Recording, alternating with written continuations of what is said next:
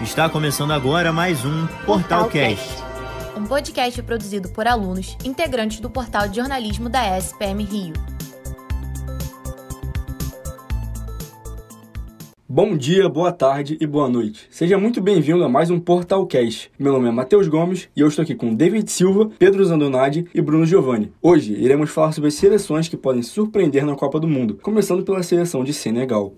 O Senegal está no grupo A, com Holanda, Catar e Equador. A seleção africana se classificou após bater o Egito nos pênaltis e, ao meu ver, o time de Aliou Cissé tem grandes chances de passar para o mata-mata, mas em segundo lugar. É um elenco forte, com nomes como Koulibaly, Mendy, Gueye e outros. Então, o Senegal pode ser sim considerado a seleção africana mais forte para essa Copa do Mundo. Inclusive, estamos aqui com o Vitor Rosa, jornalista e administrador da página Chelsea Brasil, para falar sobre Mendy e Koulibaly, os dois grandes nomes da defesa. É um prazer estar falando com vocês, né?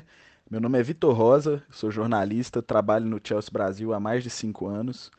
E eu tenho um pouquinho de propriedade para falar do, do Colibali, porque ele acabou de chegar, mas tenho um pouquinho mais para falar do Mendy, porque o Mendy já é um dos grandes ídolos aí, né, é, do Chelsea. A gente sabe que os goleiros africanos é, sofrem um pouco ainda de preconceito, é, as pessoas costumam falar que goleiros africanos não são bons, e a gente realmente dificilmente viu um goleiro que conseguisse quebrar isso, que se colocasse como um dos melhores. E o Mendy veio justamente para combater isso. Ele falava que uma das metas dele era ser um dos melhores goleiros africanos, é quebrar essa barreira, é se colocar como um dos grandes goleiros mesmo vindo da África. E a seleção senegalesa ganhou muito com a chegada dele. É uma base assim, é um diferencial muito grande Inclusive ganharam né, a Copa Africana de Nações com uma defesa do Mendy na disputa do, de pênaltis. Então mostra assim que ele se colocou realmente como um dos grandes. Ganhou uma Champions League, foi escolhido como o melhor goleiro do mundo. Então, para uma seleção ter o melhor goleiro do mundo no seu elenco, já não precisa falar mais nada, né? Além do Mendy, a defesa de Senegal também conta com Koulibaly, recém-contratado pelo Chelsea. Então, como você vê a influência dessa dupla defensiva na, na seleção? Eles vêm com a credencial de ter ganhado a Copa Africana de Nações e muito disso se deve à presença de Colibali e de Mendy, que são dois jogadores que estão aí no Chelsea ainda ganham esse fator de entrosamento, de comunicação extra por estarem no mesmo time, por viajarem juntos, por treinarem juntos. E isso a gente sabe que pode fazer a diferença em um jogo de mata-mata, em um momento de tomada de decisão, de comunicação, de posicionamento em campo. Então acredito que Senegal tem muito a ganhar com essa parceria aí na fase defensiva entre Mendy e Colibali, que são jogadores de nível mundial.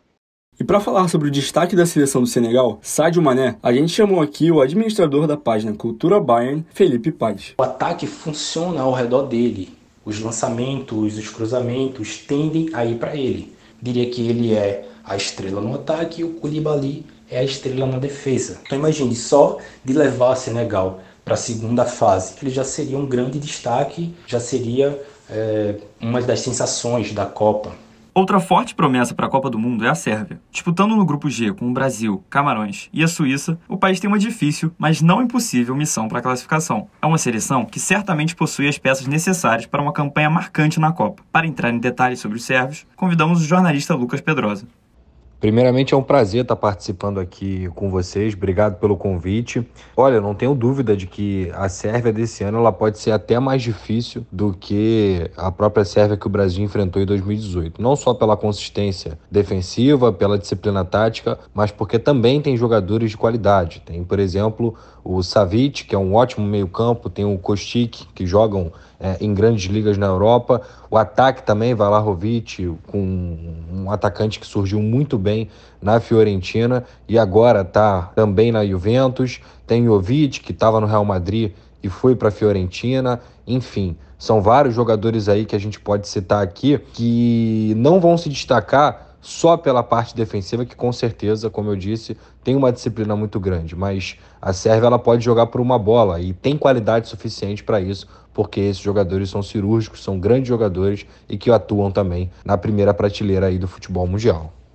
Por fim, um país que também pode surpreender é a Dinamarca. Faz parte do grupo D, disputando com França, Austrália e Tunísia, e conta com jogadores renomados no futebol mundial, como Schmeichel, Eriksen e Royberg. Líder do seu grupo nas eliminatórias com nove vitórias e apenas uma derrota, os dinamarqueses garantiram sua vaga na Copa após vencerem a Áustria por 1 a 0. A expectativa é que a seleção se classifique para as oitavas de final em um grupo que tem como favorita a França. Eu entendo que a Dinamarca tem tudo para passar de fase das oitavas de final, porque está num grupo com França, e aí é uma das favoritas, também com Austrália, Tunísia. Então, você olha os jogadores da Dinamarca, você vê o Schmeichel, que é um baita de um goleiro, você vê o Christensen, que é também um outro grande zagueiro, e você pensa também no Rosberg, dois jogadores aí, a dupla de zaga, para dizer assim, tem o Jair também do, do Milan. A zaga é muito consistente, então são atletas que com certeza vão poder dar aquela, aquela consistência defensiva da Dinamarca. E olhando para frente, a qualidade existe. Eriksen, você olha também o, o, o, Jansen, que é um bom jogador. Você olha o Oz, que tem a experiência de ter jogado no Campeonato Espanhol o próprio Lindstrom, importante no Etihad Frankfurt, e o Olsen, que está surpreendendo no, no Clube Bruges aí na Champions League. Então, é, tem qualidade na frente, tem qualidade atrás, jogadores de prateleira alta, de fato, jogadores que estão acostumados é, com a pressão e que de fato podem também ajudar a Dinamarca a fazer, a quebrar essa campanha. Então, eu acredito sim que a Dinamarca vai ser uma pedra no sapato, não só é, passando nas oitavas de final, mas principalmente para as grandes seleções. E o Portalcast de hoje termina por aqui. Muito obrigado pela audiência e não se esqueçam de curtir e seguir o portal em todas as redes sociais. Um agradecimento especial aos entrevistados que participaram de nossa conversa e até o próximo Portalcast. Essa reportagem foi feita por David Silva, Bruno Giovanni, Pedro Zandonade e Matheus Gomes. Supervisão por Léo Garfinkel, Clara Glitz e Lucas Guimarães.